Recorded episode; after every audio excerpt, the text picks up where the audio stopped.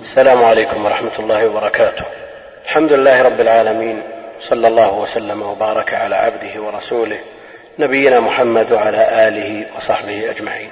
أما بعد فقد طلب مني الأخ الشيخ الفاضل الدكتور عبد المحسن حفظه الله أن أساهم في دورتهم هذه العلمية بحديث عن الرحلات العلمية المتعلقة بالحج.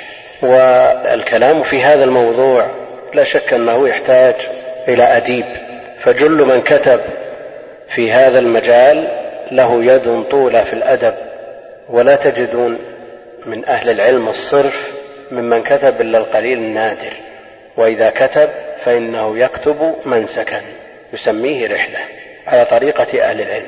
وأما من كتب في الموضوع مما ممن يشد القارئ إلى هذه الرحلة فهم من له عناية بالأدب. ولذا تجدون كل من كتب في الجملة له يد طولة في الأدب كما سيأتي في تراجم بعضهم. ولذا لو طلب مني فضيلته أن أتحدث عن رحلتي الخاصة عن رحلاتي إلى الحج ما أجبته لأني لست من أهل الأدب. الأدب المقصود به أدب الدرس وإلا فأدب النفس معروف كل كل من ينتسب إلى العلم يظن فيه إن شاء الله تعالى هذا. أنا أتحدث عن الكتب والرحلات باعتبار أنها كتب ولي شيء من الدراية والخبرة بالكتب، لكن مع الأسف أن كتب الرحلات وكتب الدواوين وكتب الأدب عموما عندي في مكتبتي مركوم بعضها على بعض منذ أمد طويل رجاء أن يتسنى الوقت لترتيبها وتنظيمها. ولذا لا تجد في هذه الكتب مما قرأته ودونت فوائده. إنما كتب من الكتب الطارفة يعني ما هي من التليدة. على كل حال لا بد من إجابة الدعوة لأن الداعي له حق علي بلا شك وهو أثير عندي فلا أستطيع رد الدعوة وإن كانت كتبي غير مهيئة للنظر فيها لا سيما في هذا المجال. ولذا قد تجدون شيئا من توقعتم أكثر منه. على كل حال الله جل وعلا أمر نبيه إبراهيم عليه الصلاة والسلام لما بنى البيت بقوله جل وعلا وأذن في الناس بالحج يأتوك رجالا وعلى كل ضامر يأتين من كل فج عميق. يقول القرطبي لما فرغ إبراهيم عليه السلام من بناء البيت وقيل له أذن في الناس بالحج قال يا رب وما يبلغ صوتي؟ قال أذن وعلي البلاغ. فصعد إبراهيم عليه الصلاة والسلام على نبينا جبل أبي قبيس وصاح يا أيها الناس إن الله قد أمركم بحج هذا البيت ليثيبكم به الجنة ويجيركم من عذاب النار فحجوا. فأجابه كما في الرواية من كان في أصلاب الرجال وأرحام النساء لبيك اللهم لبيك. فمن أجاب يومئذ حج على قدر الإجابة إن أجاب مرة حج مرة. وإن أجاب مرتين حج مرتين وجرت التلبية على ذلك قاله ابن عباس وابن جبير. وقال الشيخ محمد الأمين الشنقيطي رحمة الله عليه ذكر المفسرون أنه لما أمره ربه أن يؤذن في الناس بالحج قال يا ربي كيف أبلغ الناس وصوتي لا ينفذهم؟ فقال نادوا علينا البلاغ. فقام على مقامه هناك في الرواية الأولى على جبل بقبيس فقام على مقامه وقيل على الحجر وقيل على الصفا وقيل على أبي قبيس وقال يا أيها الناس إن ربكم قد اتخذ بيتا فحجوه فيقال إن الجبال تواضعت حتى بلغ الصوت أرجاء الأرض وأسمع من في الأرحام والأصلاب وأجابه كل من سمعه من حجر ومدر وشجر ومن كتب الله أنه يحج إلى يوم القيامة.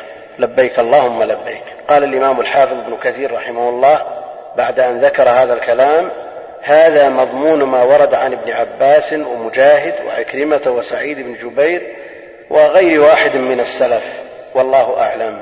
وأوردها ابن جرير وابن أبي حاتم في تفسيريهما مطولة.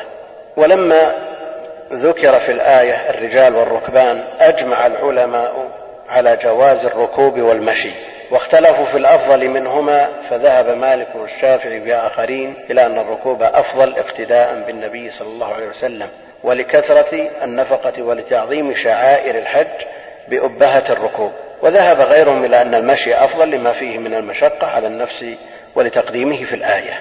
يقول القرطبي استدل بعض العلماء بسقوط ذكر البحر رجالا وعلى كل ضامر. هذا المذكور في الآية لكن ما ذكر بحر ولا جو. يقول القرطبي استدل بعض العلماء بسقوط ذكر البحر من هذه الآية على أن الفرض الحج بالبحر ساقط. قال مالك لا أسمع للبحر ذكرا.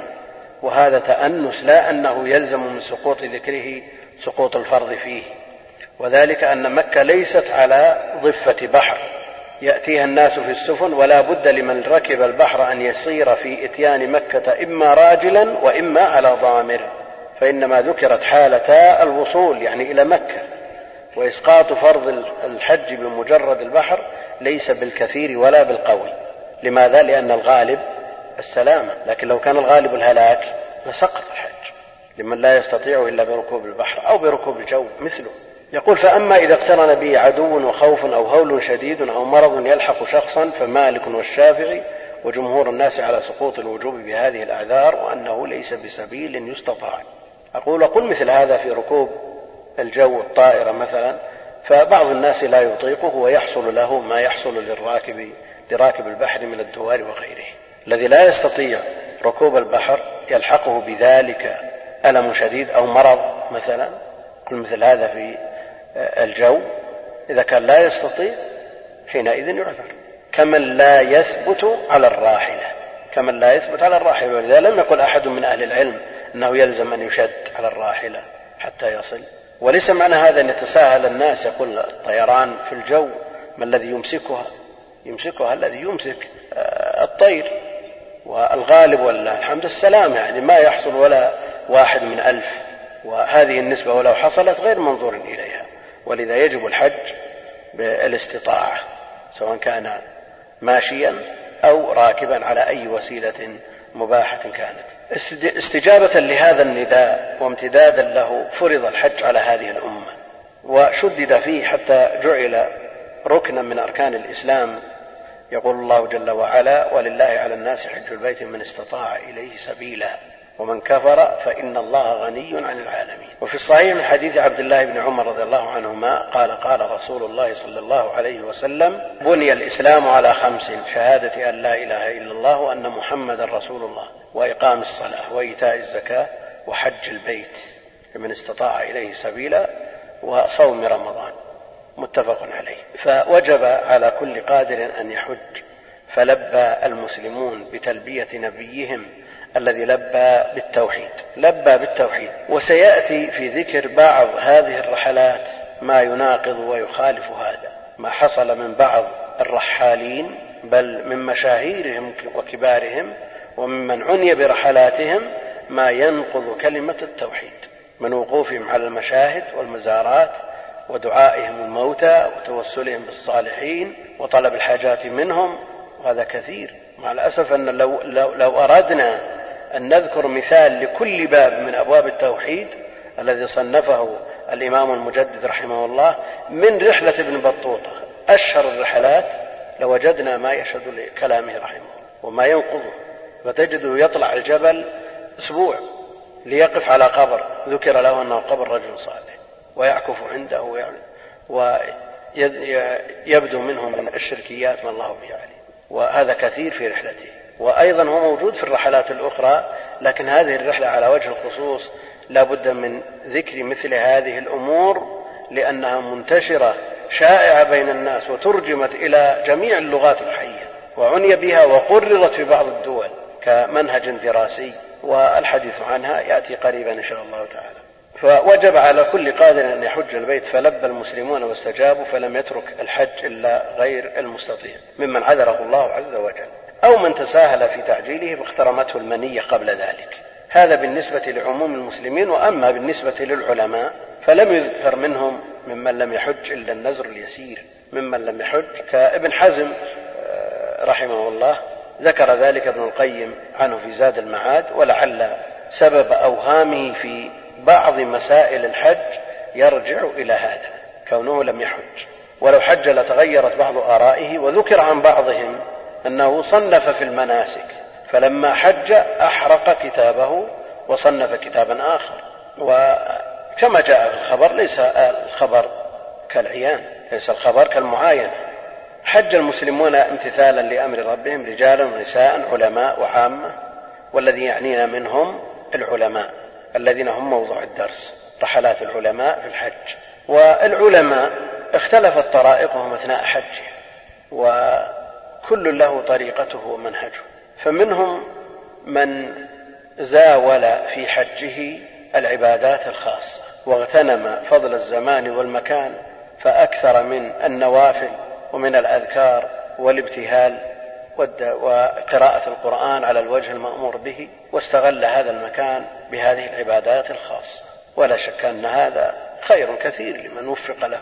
ومنهم من فعل ذلك وزاد عليه بأن تصدر للنفع العام ووقف نفسه ووقته وجهده لاستقبال الناس وإفتائهم وإرشادهم. والمقرر عند أهل العلم النفع أن النفع المتعدي أفضل من اللازم في الجملة. لا يورد علينا أن الصلاة أفضل من الزكاة لكن في الجملة النفع المتعدي لا سيما في النوافل أفضل من النفع القاصر.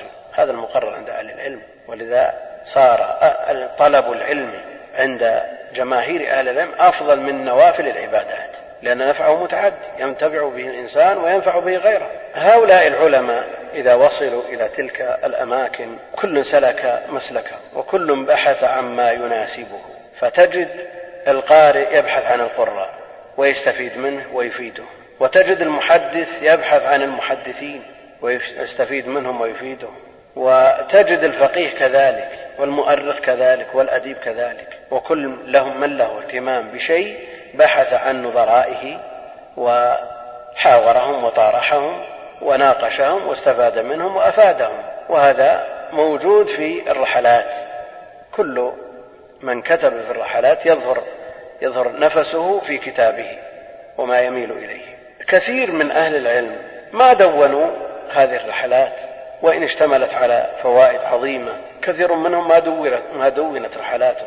والسبب في ذلك ما أشرت إليه في التقدمة أن هذه المدونات جل مؤلفيها ممن له عناية بالأدب ممن يستطيع أن يصوغ المشاهدات. بعض الناس يشاهد لكن لا يستطيع أن يعبر عن مشاهد وإن كان من أهل العلم. ليس له دربة ولا خبرة بالعبارات والأساليب والأشعار وحفظ ما ذكر في هذه الأماكن.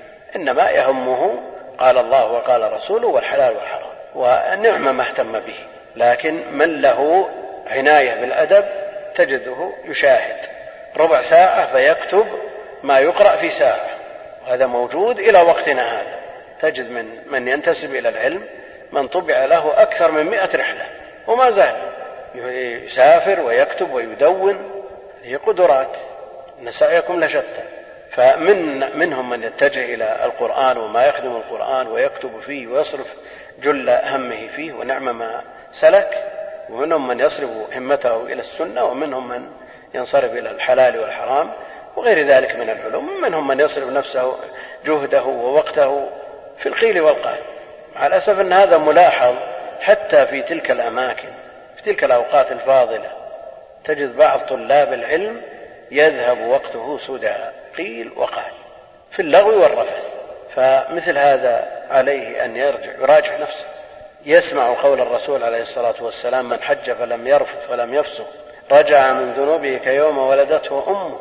وأربعة أيام لا يستطيع أن يملك نفسه. لماذا؟ لأن بقية وقته وطيلة عمره في القيل والقال. ما تعرف على الله بالرخاء ليعرف في الشدة.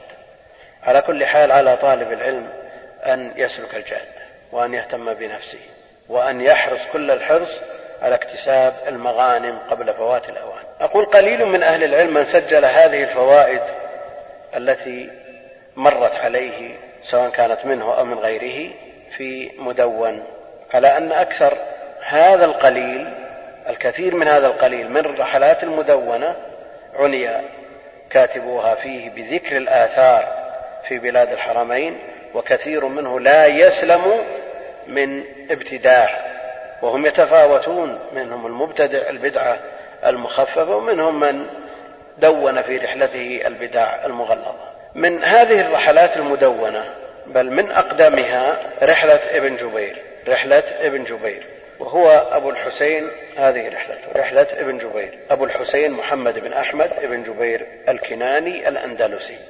الشاطبي البلنسي مولده ليلة السبت عاشر ربيع الأول سنة أربعين وخمسمائة ببلنسية.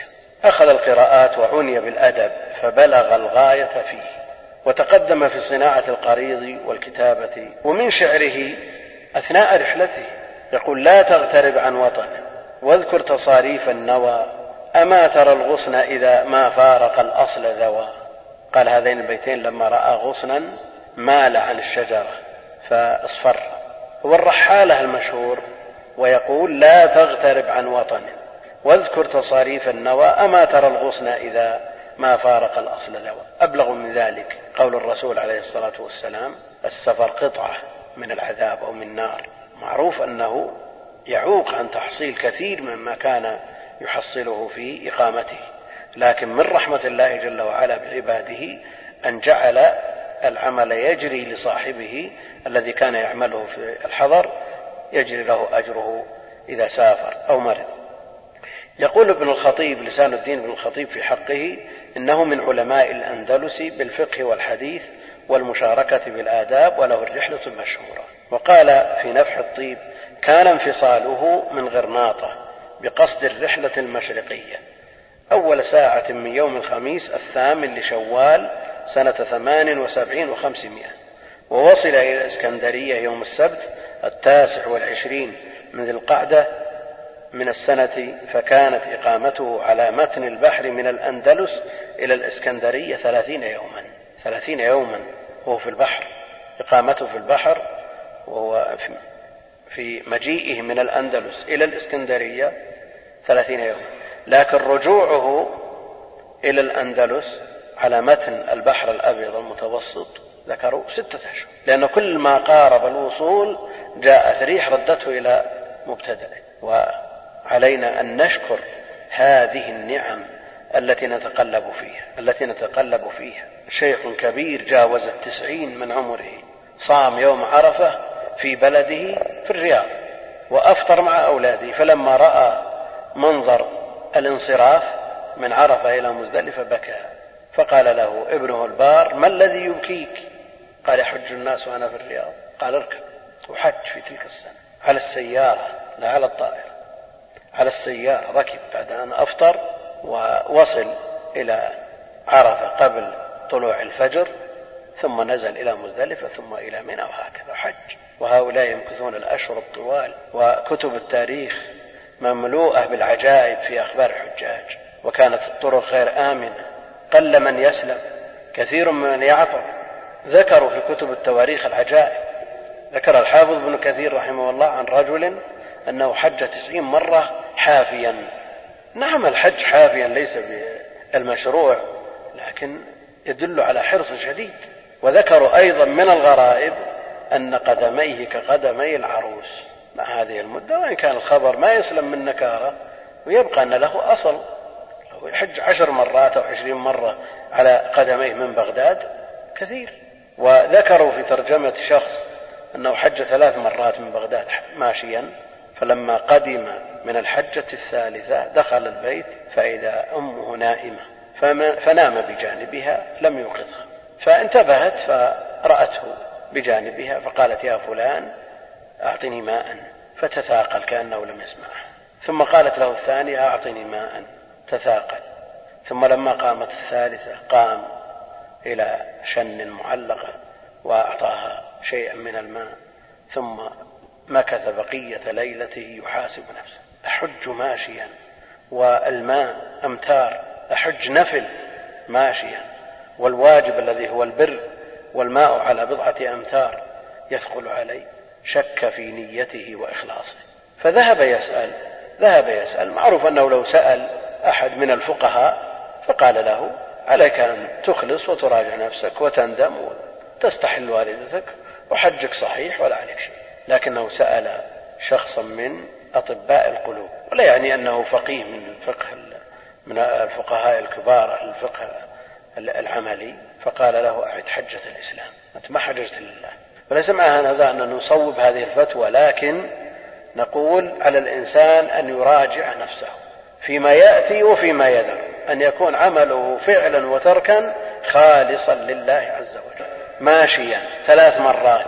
على بضعة لا تدخل أمتار بعد بضعة أشبار لأن ما كانت بيوتهم كبيرة. ويثقل عليه أن يأتي لأمه بشيء منه مع الأسف أن هذا موجود عند كثير من طلاب العلم. وكثير من الآباء والأمهات يشكو من هذا. يسهل على الإنسان أن يمره واحد من زملائه فيذهب به إلى البراري في الشتاء القارس وأماكن بعيدة ويناله من المشقة والتعب. ما يناله يسهل عليه ويثلج على قلبه وصدره. ويخف لهذا. ولا يحتاج إلى أن يكرر ضرب المنبه. مستعد.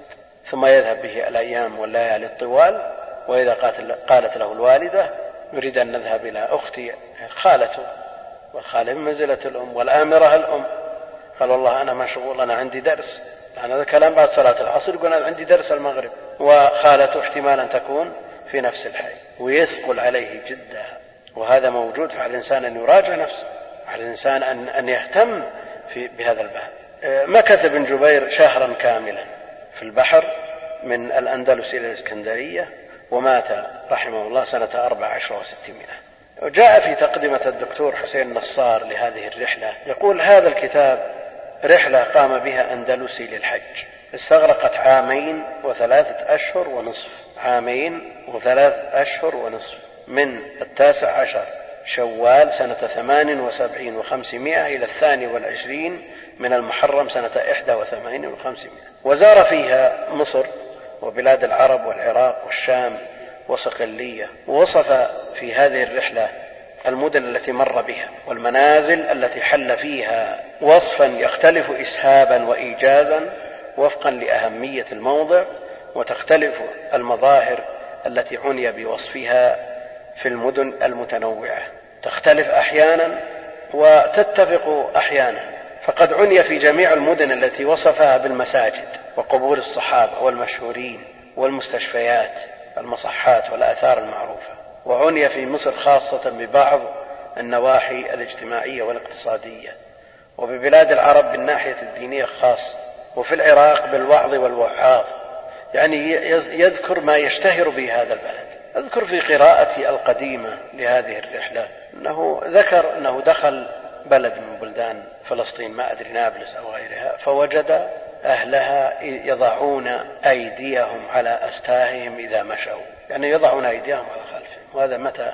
في القرن السادس. ثم أخذ يتكلم عن هذه العادة وأنها سيئة ولا تنبغي لا ينبغي فعلها. آه، عني في بلاد العرب بالناحية الدينية خاصة وفي العراق بالوعظ والوعاظ وفي الشام بالنواحي السياسية والاقتصادية والحروب بين المسلمين والصليبيين. وفي صقلية بالمسلمين تحت حكم الملك الكافر. وطبيعي أنه التفت في كل مدينة بالأمر الذي اشتهرت به واهتم بوصفه كمنار الإسكندرية وأهرام القاهرة ومقياس جزيرة الروضة وآثار مكة الإسلامية والمسجد النبوي بالمدينة ومسجد الكوفة ونفط الموصل وقلعة حلب والمسجد الأموي بدمشق وما إلى ذلك. والحق أن الكتاب يقول المقدم يتضمن بعض المعلومات التي لا يستغني عنها مؤرخ أو جغرافي أو أديب. وعني المؤلف في كل قطر نزل به بتقصي أحوال المغاربة فيه أحوال قومه وعلاقة أهله بهم. ووصف ذلك في رحلته وصفا مطولا. والكتاب اختلف في عنوانه فجعله حاج خليفة صاحب كشف الظنون رحلة الكناني لأن نسبته تنتهي إلى كنانة. والكتاب يبتدئ بتذكرة الأخبار عن اتفاقات الأسفار. فقد يكون هذا هو عنوان الكتاب تذكرة بالأخبار عن اتفاقات الأسفار. وهذا الكتاب طبع مرارا مطبوع في أوروبا أكثر من مرة وطبع في مصر أيضا ولبنان. وفيه فوائد كثيرة جدا وفيه بعض المخالفات. وفيه بعض المخالفات لا سيما إذا وصف مشهدا أو مزارا لكنه أخف بكثير من ابن بطوطة أو النابلسي على ما سيأتي. من هذه الرحلات بل من أهمها ولو قلت إنها أهم الرحلات لطالب العلم لما بعد. رحلة ابن رشيد أبي عبد الله محمد بن عمر ابن رشيد أبو عبد الله الفهري السبتي المولود سنة سبع وخمسين وستمائة وقال الحافظ بن حجر في الدرر الكامنة احتفل في صباه بالأدبيات حتى برع في ذلك ثم رحل إلى فاس فأقام بها وطلب الحديث فمهر فيه وصنف الرحلة المشرقية في ست مجلدات. وفيه من الفوائد شيء كثير هذا كلام ابن حجر وقفت عليه وانتخبت منه. وقال الذهبي في سير أعلام النبلاء ولما رجع من رحلته سكن سبتا ملحوظا عند الخاصة والعامة. يعني محل عناية من الناس وذلك لما تميز به من العلم والعمل. كان ورعا مقتصدا منقبضا عن الناس لا هيبة ووقار يسارع في حوائج الناس يجلب المصالح ويدرأ المفاسد ويؤثر الفقراء والغرباء والطلبة لا تأخذه في الله لومة لائم. وكان مع ذلك على مذهب أهل الحديث في الصفات يمرها ولا يتأول. يقول عنه لسان الدين بن الخطيب كان فريد دهره عدالة وجلالة وحفظا وأدبا وهديا عالي الإسناد صحيح النقل تام العناية عارفا بالقراءات بارع الخط كهفا للطلبة كهفا للطلبة. يعني يؤون إليه عند الحاجة كما يؤوى إلى الكهف عند الحاجة من برد وحر. في وهذا استطراد في منسك الشيخ سليمان بن علي جد الشيخ محمد بن عبد الوهاب وجد في جميع النسخ تأليف الشيخ الأجل والكهف الأضل. إيش معنى هذا؟ الكهف الذي يؤوى إليه في المشاكل المسائل العلمية. لكن أضل يعني واسع جدا بحيث يضل فيه داخله ويضيع. رحمه الله.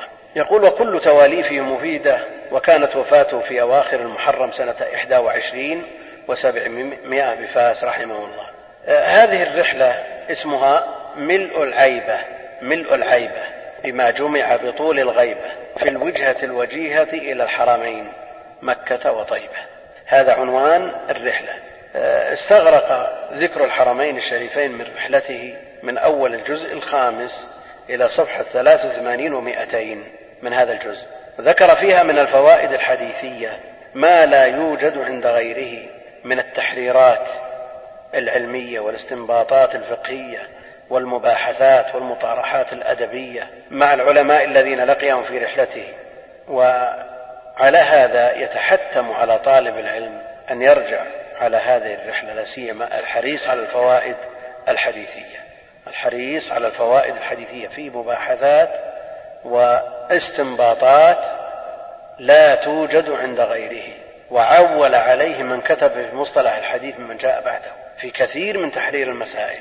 فعلى طالب العلم أن يرجع إليها ويفيد منها ولاهتمامه بالعلم ولقاء العلماء ويهتم بمتين العلم. ابن رشيد همته متجهة إلى متين العلم. ولذا لا تجده يصف المعالم التي شاهدها أو المزارات التي وقف عليها غير شيء قليل شيء يسير فعله ولذا فإن الطابع المعهود في كثير من الرحلات لم يكن ملموسا في هذه الرحلة إلا قليلا جدا. وذلك لأن اهتمامه منصب بالجامع بالجانب العلمي. هذه الرحلة رحلة متينة كتاب علم وليس بكتاب أدب كبقية الرحلات. ولذا تجد كثير من طلاب العلم يصعب عليه أن يقرأ في مثلها ويسهل عليه جدا أن يقرأ في آه، رحلة ابن بطوطة. ذلكم لأن رحلة ابن بطوطة فيها فيها متعة لا شك لأنه يشاهد الغرائب والعجائب ويذكر أشياء وبعضها ينسجها من خياله. ليس بثقة ولذا عني الناس بها. واهتموا بشأنها وترجمت إلى لغات العالم على ما سيأتي. هنا الرحلة التي نذكرها الآن رحلة ابن بطوطة المسمات تحفة النظار في غرائب الأمصار. تحفة النظار في غرائب الأمصار وعجائب الأسفار. لأبي عبد الله محمد بن عبد الله بن محمد بن إبراهيم ابن محمد بن إبراهيم اللواتي الطنجي المعروف بابن بطوطة. يقول ابن حجر في الدرة الكامنة قال ابن الخطيب كان مشاركا في شيء يسير. يعني من العلم مشارك في شيء من يسير عنده شيء من فقه الإمام مالك ولا يتعدى فقه الإمام مالك ولا يجتهد. ولذا لما دخل نيسابور ونيسابور أهل سنة أرسل يديه في الصلاة ما قبضهم على ما اشتهر عند عند متأخر المالكية. أرسل يديه ولم يقبضهم. فاتهمه أهل نيسابور بالرفض لأنه لا يفعل ذلك إلا الرافضة. في جهتهم اتهموه بالرفض فاختبروه بأن قدموا له أرنب. والرافضة لا يأكلون الأرنب. فأكل منها وتعجبوا قالوا رافضي ما يأكل الأرنب؟ قال لا أنا سني لست برافض. قال كيف؟ ما قبضت يديه. ولا نعرف أحد لا يقبض يديه إلا الرافضة. قال لا هذا مذهبنا عن المالكية. فهو مشارك في بعض الأمور ويرد في رحلته بعض الأشياء لكن فيها العجائب والغرائب. ولا يعني هذا أن كل ما فيها أكثر ما فيها باطل.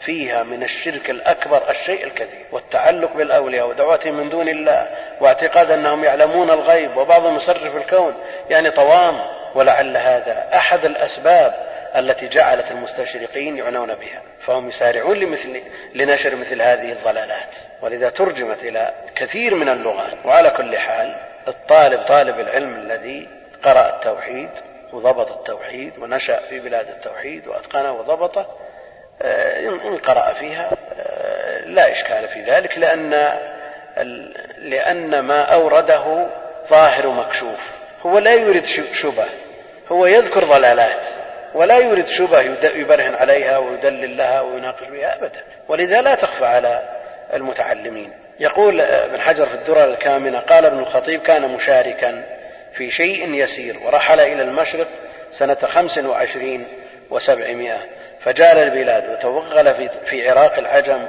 ثم دخل الهند والصند ورجع إلى اليمن فحج سنة آه، ست وعشرين. ولقي من الملوك والمشايخ خلق كثيرا وجاور ثم رجع إلى الهند فولاه ملكها القضاء فيها. ثم رجع إلى المغرب. ذكر في رحلته أنه كل بلد يدخل فيه يتزوج يتزوج. من الطرائف أنه تزوج في بلد وولد له اثنين أو ثلاثة نسيت الآن. ثم ذلك ركب في السفينة قبل أولاده وزوجته فمشت به السفينة تركهم في مكانه ذكر هذا في موضع من مواضع الرحلة. مثل هذه القصص وهذه الطرائف لا شك أنها وإن كانت تشد القارئ لكن لا دلالاتها في ديانة الشخص. لا دلالاتها يعني شخص يتدين لله جل وعلا بالعلاقة بين الزوج وزوجته وبين أولاده بينه وبين أولاده ما يفعل مثل هذا. على كل حال مثل ما أشرنا هذه الرحلة فيها من المتعة وفيها من الاستجمام لطالب العلم لكن فيها من الشرك الشيء الكثير فليحذر طالب العلم. يقول ولقي من الملوك والمشايخ خلقا كثيرا وجاور ثم رجع إلى الهند فولاه ملكها القضاء فيها. ثم رجع إلى المغرب وحكى بها أحواله وما اتفق له وما استفاده من أهلها. قال ابن مرزوق ولا أعلم أحدا جال البلاد كرحلته مات سنة تسع وسبعين وسبعمائة ورحلته على النقيض من رحلة ابن رشيد. قلنا ابن رشيد لا يهتم بالمشاهد ولا المزارات يهتم بالعلم وتقرير مسائل العلم. فهذه الرحلة على النقيض من رحلة ابن رشيد. جل اهتمامه فيها وصف المعالم والمزارات والمشاهد والمقابر وغيرها. وفي ذلك من الغلو في الصالحين مما يصل بعضه إلى الشرك ولم يسطر فيها من الفوائد العلمية إلا النزر اليسير.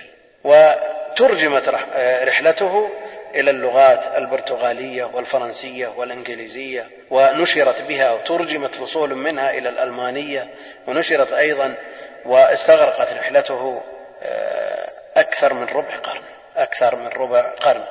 وطبعت الرحلة طبعات عديدة واختصرت في عدة مختصرات.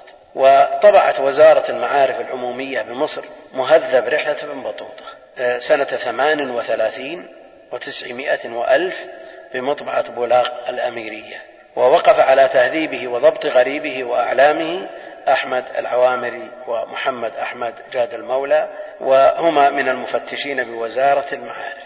مع الأسف الشديد أنهما لم يحذفا مما اشتملت عليه ممن الغلو والكذب على شيخ الإسلام ابن تيمية وغيره شيئا. هذا موجود. هو يقول لما دخل دمشق وقصد جامعها الكبير الجامع الأموي وجد في المسجد في الجامع على المنبر رجل كثير العلم قليل العقل ذكر حديث النزول فنزل من درجات المنبر يعني شيخ الإسلام وقال إن الله جل وعلا ينزل في آخر كل ليلة كنزول هذا وهذه فرية. شيخ الإسلام وقت دخوله دمشق الشيخ الإسلام في السجن في السجن. قد يقول قائل مثلا أن نزول شيخ النزول المنسوب لشيخ الإسلام ألا يمكن أن يكون مثل ما جاء في الخبر لما تلا قول الله جل وعلا كان الله سميعا بصيرا وضع إصبعه على عينه وعلى أذنه ليبين أن سمع الخالق وبصر الخالق حقيقي كما أن سمع المخلوق حقيقي وليس سمع المخلوق كسمع الخالق ولا بصر المخلوق ولا عينه كعين الخالق.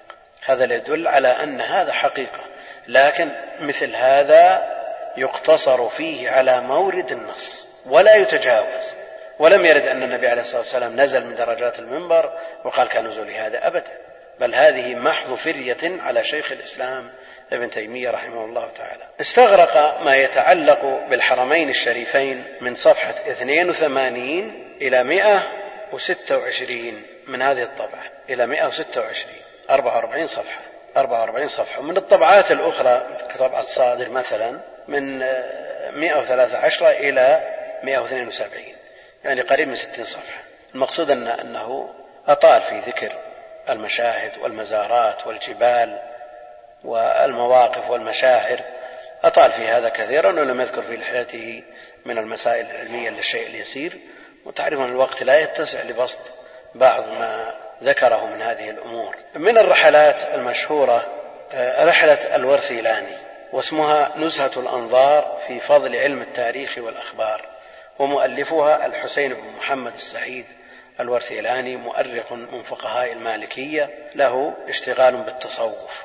نسبته إلى بني ورثيلان قبيلة بالمغرب الأوسط قرب بجاية بالجزائر نشأ بها وحج فأخذ عن علماء مصر والحجاز وذكر في رحلته ما شاهده من الأمكنة ومن اجتمع به من بهم من الأعيان في حجته سنة تسع وسبعين ومائة وألف. وهذه الرحلة طبعت في تونس سنة 1321 في ثلاث أجزاء لكنها طبعة قد لا يستفيد منها كثير من طلاب العلم لأنها طبعة حجرية وبالخط المغربي العتيق. ثم طبعت في الجزائر سنة ست وعشرين وثلاثمائة في مجلد كبير وقراءتها متيسرة لطلاب العلم من المشارقة سهلة يعني قراءتها وإن كانت في في رسمها وصورتها على الحروف المغربية وطريقتهم. وصورت بعد ذلك سنة 1394 في دار الكتاب العربي. ويبدأ من صفحة 85 و300 دخوله مكة المشرفة إلى أن خرج من المدينة في صفحة 32 و500 يعني 150 صفحة. وفيها فوائد كثيرة فيها فوائد علمية وفيها مبالغات وفيها غلو. ولا تسلم ويعنى برحلته بوصف الآثار من المساجد والأودية والجبال والآبار وغيرها ومن لقيه من العلماء وسمة التصوف ظاهرة في الكتاب ظاهرة في الكتاب. بعد هذا الرحلة العياشية لأبي سالم العياشي المتوفى سنة تسع وأل سنة تسعين وألف وتقع في مجلدين طبعا على الحجر بالمغرب وأعيد طبعه بلفسة في المغرب أيضا سنة سبع وتسعين وثلاثمائة وألف. ويبدأ دخوله مكة من صفحة مئة وإحدى وتسعين من الجزء الأول وينتهي بنهايته والتعامل مع هذه الطبعة في غاية الصعوبة لغير المغاربة. طبعة حجرية على الحرف المغربي العتيق فالاستفادة منها ضعيفة جدا. وهذه الرحلة لا شك أن الصبغة فيها كسابقتها. تعنى بالمشاهد والمزارات والقبور ومن لقيهم من العلماء ويترجم لهم ويطيل في في تراجم أهل العلم ويذكر ما أفاده منهم ما أفادهم به وعلى كل حال الرحله فيها فائدة. لا تسلم من فائدة لكن ليكن القارئ على حذر. من الرحلات المشهورة عند أهل العلم رحلة اسمها الحقيقة والمجاز. في الرحلة إلى بلاد الشام ومصر والحجاز. تأليف عبد الغني بن إسماعيل النابلسي. عبد الغني ابن إسماعيل ابن عبد الغني ابن إسماعيل بن أحمد بن إبراهيم الدمشقي الصالحي النقشبندي القادري المعروف بالنابلسي صوفي مغرق في التصوف. ولد بدمشق في خمسة ذي الحجة سنة خمسين وألف من كتبه دواوين المدائح النبوية. وغلا فيها غلوا شديدا. ومن كتبه أيضا جواهر النصوص في حل كلمات الفصوص وهذا يعبر عن اتجاه المؤلف حيث شرح فيه فصوص ابن عربي الذي قرر فيه وحدة الوجود. نشرت صورتها الخطية بتقديم وإعداد الدكتور أحمد عبد المجيد فريدي سنة ست وثمانين وتسعمائة وألف. أطال المصنف في ذكر المشاهد والقبور والآثار وفيه فوائد علمية وأدبية كثيرة جدا لكن فيه من الغلو ومما يجب أن ينتبه له طالب العلم. من الرحلات المتداولة المطبوعة رحلة أبي عبد الله محمد بن أحمد القيسي الشهير بالسراج والملقب بابن مريح. هذه الرحلة اسمها أنس الساري والسارب. من أقطار المغارب إلى منتهى الآمال والمآرب سيد الأعاجم والأعارب. يعني ابتدأت من المغرب إلى أن انتهت بمدينة النبي صلى الله عليه وسلم. منتهى الآمال والمآرب سيد الأعاجم والأعارب. ويظهر من العنوان أنه قصد في رحلته النبي عليه الصلاة والسلام.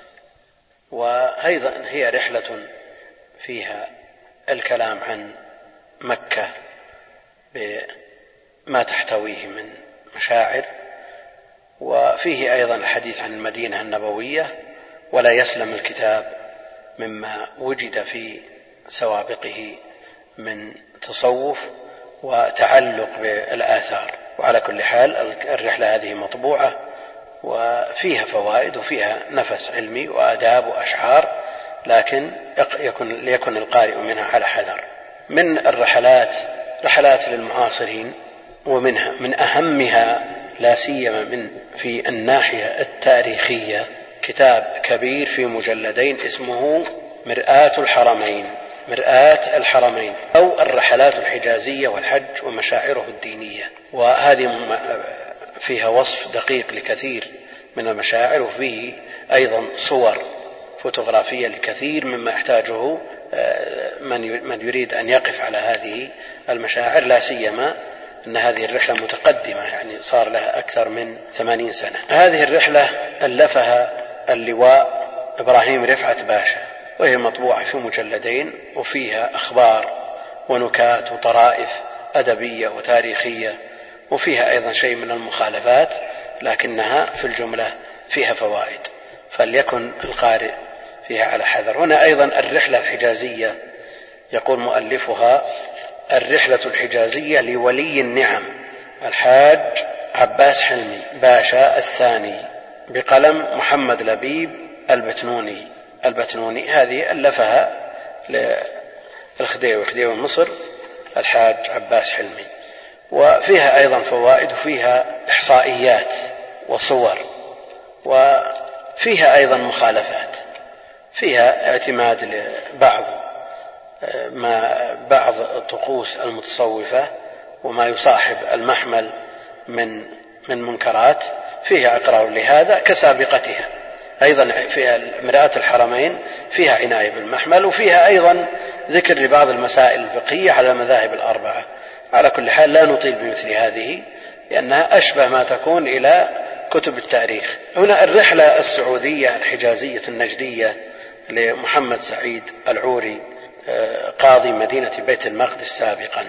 فيها تفصيل لأحكام المناسك وآداب الحج وفيها كلام على الآثار. فيها فوائد علمية كثيرة فقهية تتعلق بالمناسك. فيه أيضا رحلة أسماها مؤلفها رحلتي إلى الحجاز. تسعة وأربعون يوما في الأراضي المقدسة. تأليف محمد صابر مرسي. هذا مدرس بالتعليم الأدبي. وهذه الرحلة قديمة منذ أزمان متطاولة طبعت سنة آه، يمكن خمسة وأربعين أو ستة وأربعين اللي علق عليها حتى قرأها شخص وعلق عليها بتعليقات آه، ليتها بدونها. آه، ذو القعدة سنة خمس وخمسين وثلاثمائة وألف. هذه الرحلة فيها أيضا مسائل علمية وفيها وصف لبعض المشاهد والمعلق عليها الذي قرأها علق بكلام ليس بجيد. يقول بعد العصر المؤلف يقول بعد العصر خلي جبل الرحمة وحيط بالجنود حيث وقف به الملك عبد العزيز إلى بعيد المغرب. وهذا يقول آه، إخلاء السعوديين شعائر الحج لكبرائهم ما يخالف الشريعة الغراء. تعليقات حتى فيما ما يخالف التوحيد. آه، السعودية وإزالة الآثار بدعوى التوحيد. هذا كلام المعلق والمؤلف أكد هذا. لكن مما ذكره ما حصل له في سوق الرقيق. حصل له في سوق الرقيق محاورة طالت مع من يبيع ومع واحد من الأرقاء. وتكلم عن الرق في الإسلام وسببه وحرص الإسلام على بيع الرقيق في مكة. يقول في يوم الأربعاء ستة ذي الحجة في ضحى هذا اليوم توجهت لسوق الدكة وهي سوق يومية تقام بمكة لبيع الأرقاء من الضحى إلى الظهر أو بعده بقليل وقد شاهدت من بين معروضاتها رقيقا سنه حوالي خمس وأربعين سنة أو خمسين. وصل المزاد فيه إلى سبعة وعشرين جنيها ذهبا. والجنيه يومئذ يساوي 167 قرشا مصريا. وطالعت حالة الرقيق المحزنة فدفعني حب الاستطلاع إلى التحدث إليه رغم ما ملأ النفس من الأسى والتأثر. يقول حديث محزن مع رقيق معروض بالسوق. عرفت أن اسمه إبراهيم بن موسى بن محمد من اليمن. كان مولى لمحمد الإدريسي الذي حكم اليمن ثم توفي ثم ورثه ابنه الذي احترب مع عمه ولما كانت الغلبة للأخير فقد وقع هذا الرقيق في يده مع جملة الأرقة البالغ عددهم آه، البالغ عددهم تسعة وسبعين. فباعهم العم جميعا وباع بعضهم لجلالة الملك عبد العزيز آل سعود. أما هذا الرقيق فقد بيع لأحد اليمنيين الذي غضب عليه أخيرا فباعه إلى من قدم به من تهامة إلى مكة ماشيا ليبيعه في هذا السوق. سألته ألم تتزوج؟ الجواب تزوجت ولي أولاد وبنات صغار. أين هم؟ الجواب عند سيدي. المعلوم أن الولد يتبع أمه حرية ورقة هذا الحكم الشرعي فيه. أين هم؟ الجواب عند سيدي. وكيف تركتهم؟ تركتهم يبكون وأنا أبكي ولكن ما العمل؟ وهنا اغرورقت عيناه بالدموع. أنت شكل المحرم أي مستور النصف السفلي فقط برداء فهل أنت كذلك؟ الجواب نعم. ما طول الطريق إلى آخر كلامه آه، في مناقشته لهذا الرقيع على كل حال هذه الرحلة مطبوعة ونفعها ليس بالكبير يعني فيها آه، شيء من المتعة بمضي وقت في انتظار ولا شبهه لا بأس. هنا أيضا رحلة إلى الديار المقدسة في الأرض المقدسة بين مصر والحجاز لإبراهيم محمد آه، حبيب المفتش بوزارة الداخلية وعضو مجلس النواب القاضي بالمحاكم الوطنية إلى آخره يعني بمصر. هذه الرحلة رحلة ذكر فيها ما شاهده على طريقة من تقدمه. من الغرائب أنا أخرت الرحلات النفيسة التي نفسها نفس أهل العلم. من الغرائب هذه رحلة كتبها مؤلفها باللغة العامية. باللغة العامية. وكثير من ألفاظها لا يعرفها إلا المصريون. بل بعض جملها اندرس لا يتداوله ولا المصريون. عنوانها عنوانها يا هنا اللي يا هنا اللي وقال ذكر فيها أنها نقد وفكاهة وحج وذكر فيها شيء من الطرائف لكنها بلغتهم ولهجتهم فلا نطيل بذكرها. من الرحلات المهمة في الباب رحلة الشيخ صديق حسن خان. هذه الرسالة تأليف الشيخ أبو الطيب السيد محمد صديق بن حسن بن علي بن لطف الله الحسيني البخاري القنوجي.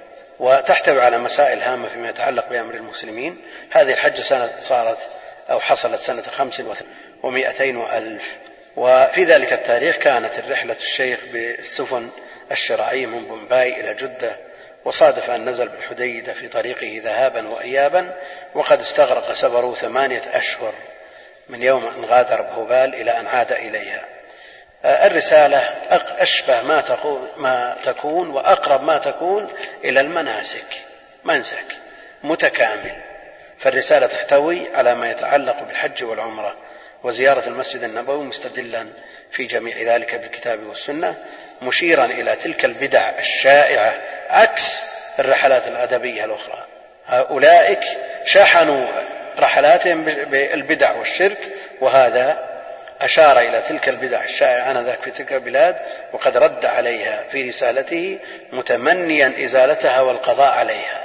يعني المتأخرون من الرحالة عتبوا على الدولة السعودية أن أزالوا بعض الآثار الشركية هناك. فأزالوا البنايات على القبور المشيدة فهذا لا شك أنه آه، من حماية جناب التوحيد. وأولئك يقولون أزالها بدعوى التوحيد أزالوها بدعوى التوحيد. والشيخ صديق رحمة الله عليه لأنه محقق في باب توحيد العبادة يقول وقد رد عليها في رسالته متمنيا إزالتها والقضاء عليها لكن آه، كانت رحلته قبل إزالتها قبل إزالتها. وقد تحققت هذه الأمنية على يد الملك عبد العزيز رحمه الله. يقول وقد حقق الله أمنيته بعد أن استولت قوات المملكة العربية السعودية على الحجاز. إلى آخره. المقصود أن هذه الرحلة أشبه ما تكون بالمنسك. لذا لا تجد فيها آه، كلام على مشاهد ومزارات وأساليب أدبية ومطارحات نقدية أو شعرية ما فيها شيء من هذا. من الرحلات مما كتبه آه، الشيخ العلامة المحقق محمد الأمين الشنقيطي رحمه الله تعالى رحلته إلى حج بيت الله الحرام. هذه الرسالة وهذه الرحلة مختصرة يعني في ما يقارب أو ما يقرب من 300 صفحة وفيها فوائد علمية ومطارحات ومشاركات أدبية شعرية ونثرية شيء كثير. فالشيخ له يد في حفظ الشعر يحفظ من القصائد الشيء الكثير. والتقى بكثير من أهل العلم في هذه الرحلة وشاركهم وطارحهم في كثير من المسائل العلمية والرحلة هذه مفيدة. ولو كان الوقت يسمح لبسط كل رحلة بما لها وما عليها وذكر شيء من فوائدها وطرائفها لفعلنا هذا لكن الوقت قد لا لا يتسع لهذا فنكتفي بمثل هذا ونلتفت إلى الأسئلة. اللهم صل على محمد وعلى اله أحسن الله إليكم وأثابكم. وجزاكم أحسن الجزاء. من ضمن الأسئلة ما هو متعلق بالمحاضرة فلعلنا نأخذ ما يتيسر منه. يقول السائل فضيلة الشيخ هل وجد من الغربيين ممن كان على الإسلام أو من لم يكن على هذا الدين من له رحلة إلى بيت الله الحرام؟ أما من لم يكن على هذا الدين فإنه لا يمكن من الدخول لأنه لا يجوز تمكينه من دخول البيت الحرام. فلا يقرب المسجد الحرام بعد عامهم هذا. لا يجوز لهم أن يدخلوا كما أن النبي عليه الصلاة والسلام في أيامه الأخيرة وفي مرضه الذي مات فيه أمر بإخراج اليهود والنصارى من جزيرة العرب. والحديث متفق عليه. المقصود أن غير المسلمين إلا إن تظاهر بالإسلام وادعى ذلك وتسمى به قبل أن تضبط الأمور بالجوازات والمنافذ وقبل أن ممكن. فيمكن. وقد وجد منهم من تظاهر بالإسلام وهو في الحقيقة يتجسس. بل وجد منهم من أما الناس في الصلاة بدعوى أنه مسلم. فإذا كان بهذه الهيئة وبهذه الصفة فالإمكان الإمكان قائم. لكن لا نعرف أحدا منهم حج البيت وكتب رحلة. وأما من كان مسلما فمنهم من حج البيت بلا شك. وأما كتابتهم فلم يقع في يدي شيء منها شيء منها. نعم. أثابكم الله. يقول ألا تلاحظون يا فضيلة الشيخ أن كثيرا من الذين ذكرتموهم ممن لهم رحلات إلى الحج أنهم من المغاربة فأين حظ المشارقة من ذلك؟ قل نصيب المشارقة. اولا ما كتب في الحج بالنسبة لمن حج من أهل العلم شيء يسير. قليل من أهل العلم من دون. والذي وصلنا من المكتوب أقل من القليل. الأقل من هذا القليل. والمشارقه لهم نصيبهم منهم الرحالة من الهند منهم الرحالة من العراق ومنهم من آه، جهات المشرق كلها. وما من عالم إلا وقد حج. لكن المطبوع منها شيء يسير.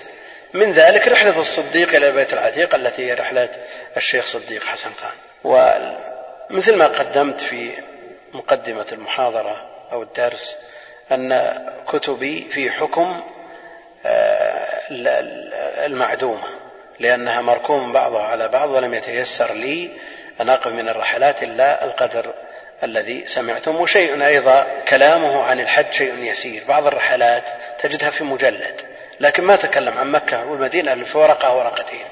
مثل هذا لا يستحق أن يذكر في الرحلات إلى الحج وهذا كثير من الرحلات. على هذا المنوال. والذين أولوا آه، الحرمين الشريفين العناية التامة هم من من أتينا برحلاتهم ومن ذكرناهم. نعم. أثابكم الله هل تنصحون طالب العلم أن يكتب رحلته إلى الحج؟ لا سيما إذا التقى بأهل العلم وأخذ عنهم من فوائدهم. لا شك أن التدوين تدوين الفوائد باب من أبواب التصنيف سواء سمي رحلة أو منسك أو غير هذين الاسمين فالتدوين يحفظ العلم يحفظ العلم ولذا ضاع علم كثير بعدم تدوين هذه الرحلات.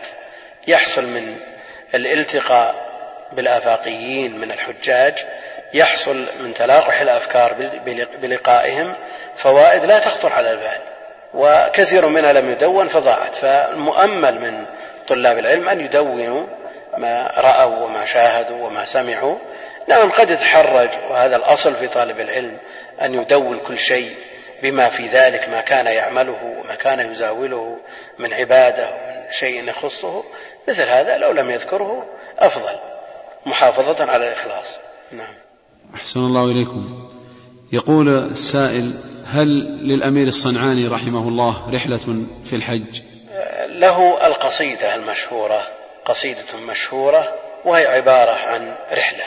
وبعد التحقيق تبين أن هذه القصيدة التي طبعت مرات كثيرة باسمه موجودة قبله وهي موجودة بحروفها في المجلد الثاني من شفاء الغرام للتقي الفاسي قبل وجود الصنعاني بكثير. لكن ألحقت في ديوانه ونشرت على أساس أنها له وهي في الحقيقة ليست من شعره نعم. أحسن الله إليكم. يقول السائل يا فضيلة الشيخ قرأت في بعض كتب ابن القيم رحمه الله كالوابل الصيب أنه جاور بمكة ودون كتابا سماه فيما أظن التحفة المكية فهل يعتبر ذلك تدوينا لرحلته إلى الحج؟ لا شك أن مثل هذا يسمى رحلة وكثير من الرحلات سموها الرحلة المكية أو التحفة المكية أو الفوائد المكية بهذا الاسم. وابن القيم رحمه الله ذكر في مجاورته عنه وعن شيخ شيخ الإسلام الشيء الكثير وابن القيم تحرر له من المسائل هناك في مكة ما لم يتحرر له في غيرها لا سيما بعد أن يكثر من الذكر. وشيخ الإسلام يذكر شيء من هذا في هذا المكان الطاهر الذي هو أقدس البقاع. ومع الأسف أن طالب العلم إذا ذهب إلى هناك لا قد لا يستشعر عظمة هذا البيت ويوجد ما يشوش عليه بلا شك مما يجعله آه، لا يستشعر هذه العظمة ولا يستشعر العبودية التي من أجلها خلق لا سيما في هذا المكان المقدس. والصوارف عن هذا الاستشعار كثيرة الصوارف كثيرة. فهذا قد يكون عذر لكن في الحقيقة على الإنسان أن يتجه إلى الله جل وعلا في كل زمان وفي كل مكان لا سيما في هذه الأماكن المقدسة. تجد بعض الناس آه، يشغل ويؤذي عباد الله من من المتعبدين وغيرهم بالأنغام المحرمة. تجده أثناء الطواف وفي أثناء التهجد أحيانا ولا يستحي من أحد وهذا ما يوصف له. فعلى طالب العلم أن يلجأ إلى الله جل وعلا في كل زمان وفي كل مكان لا سيما في هذه الأماكن التي تضاعف فيها الأجور وتعظم فيها الأوزار. ومجرد الهم بالمعصية يكتب عليه. من يرد فيه بإلحاد بظلم نذقه من عذاب أليم. فعلى الإنسان أن يستشعر مثل هذا ويلجأ إلى الله جل وعلا يصدق اللجأ إليه ويسأله أن يهديه لما اختلف فيه من الحق بإذنه وحينئذ يوفق إن شاء الله تعالى. صلى الله عليكم هل كتب العلماء رحلات علمية إلى غير الحج؟ نعم كتبوا رحلات إلى البلدان التي زاروها وهذا كثير جدا. كتبوا رحلات كثيرة إلى الأندلس من المشارقة إلى الأندلس ومن المغاربة إلى المشرق. منهم من كتب جولات في ربوع العالم في القارات كلها ممن تقدم وممن تأخر. فالرحلات موجودة في الزمان في القديم والحديث. وكلها موجودة ومدونة. لكن الحديث في درسنا هذا فيما يتعلق بحج بيت الله الحرام ولم نشر إلى غيره. أحسن الله إليكم. هذا السؤال لعله يكون الأخير. يقول يا فضيلة الشيخ أثابكم الله وأحسن إليكم. يقول هل مثل هذه الرحلات كفيلة بسبر منهج صاحب الرحلة وطريقته وعقيدته أم أنه ربما يكون قد تراجع في آخر حياته إلى ما هو خير؟ الاحتمال قائم أنه تراجع. لا سيما إذا عمر بعد ذلك. لكن ليس للناس إلا ما يظهر من صنيعه سواء كان من قوله أو من فعله أو في مصنفاته. لنا أن نحاسبه على ما كتب وتوبته إذا تاب هذه بينه وبين ربه إذا لم يبينها للناس. إلا الذين تابوا وأصلحوا وبينوا. لا بد من البيان وأن يكون هذا البيان للتوبة من ما وقع فيه من زلة أو هفوة لا بد أن يكون على نفس المستوى الذي نشر به ذلك الضلال وبثه في رحلته أو في أي مصنف من مصنفاته. أثابكم الله وأحسن الله إليكم على هذه المحاضرة الطيبة والأجوبة الماتعة ونسأل الله لفضيلة الشيخ أن يطيل في عمره على الخيرات وأن يحفظه بما يحفظ به عباده الصالحين. وإيانا وإياكم جميعا صلى الله وسلم على عبده ورسوله وعلى آله وصحبه أجمعين.